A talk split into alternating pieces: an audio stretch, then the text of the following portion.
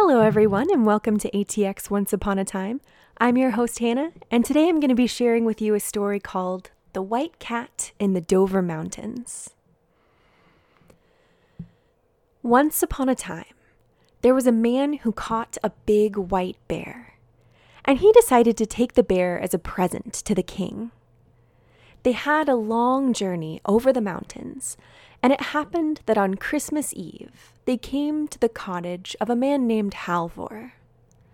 The man and the bear came out of the woods, and Halvor was outside chopping wood. He had a great scowl on his face. Good day to you, said the man with the bear. Would you happen to have a place for my bear and I to sleep tonight? We are traveling to see the king. Heavens no, said Halvor. We can't even stay here tonight. How come? said the man. Well, there's a pack of trolls that comes out of the mountains every Christmas Eve.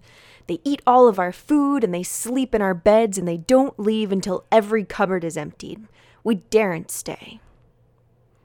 Oh, well, if that's all, that doesn't bother me, said the man with the bear. I'll sleep in a closet, and the bear can sleep under the stove. Suit yourself, said Halvor, but we are leaving. Soon afterward, Halvor and his wife and all of their children put on their scarves and their boots and they left. The man and the bear went inside and found the cottage was so cozy and warm.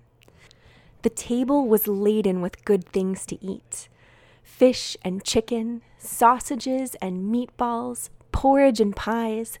The man and the bear sampled a little bit of everything, and then they went to bed.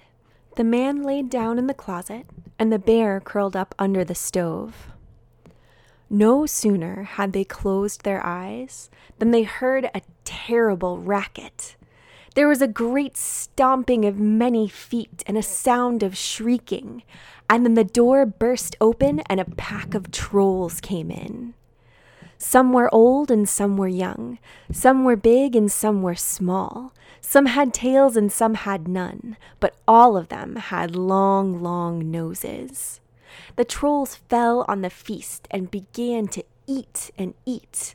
They gobbled up the food and smashed the plates. They spilled drinks and threw meatballs at each other. The man watched as two little trolls argued over a sausage. You can't have it, it's mine, said the first one, whacking the other with his tail. No, you didn't. It's mine. I had it first. Mine, mine, mine. And he kicked the other troll as hard as he could.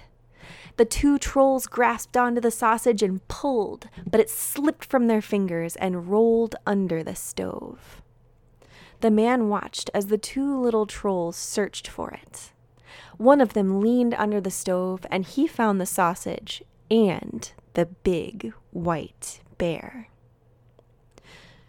But this little troll had never seen a white bear before, so he thought it was just a big cat. He snickered to himself, and then speared the sausage with a fork and heated it over the fire until it was glowing warm. Then he thrust the sausage into the bear's nose. Here, kitty, kitty, have some sausage, he said. The bear did not like this one bit.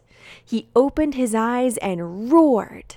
Then he ran out from beneath the stove and began to chase the trolls. He whacked them this way and that with his great paws, and he snapped at their tails with his sharp teeth. He chased them helter skelter around and around the cottage until the trolls ran screaming out into the night. Then the bear went back to sleep. The next morning, Halvor and his family returned to find the man and the bear still fast asleep.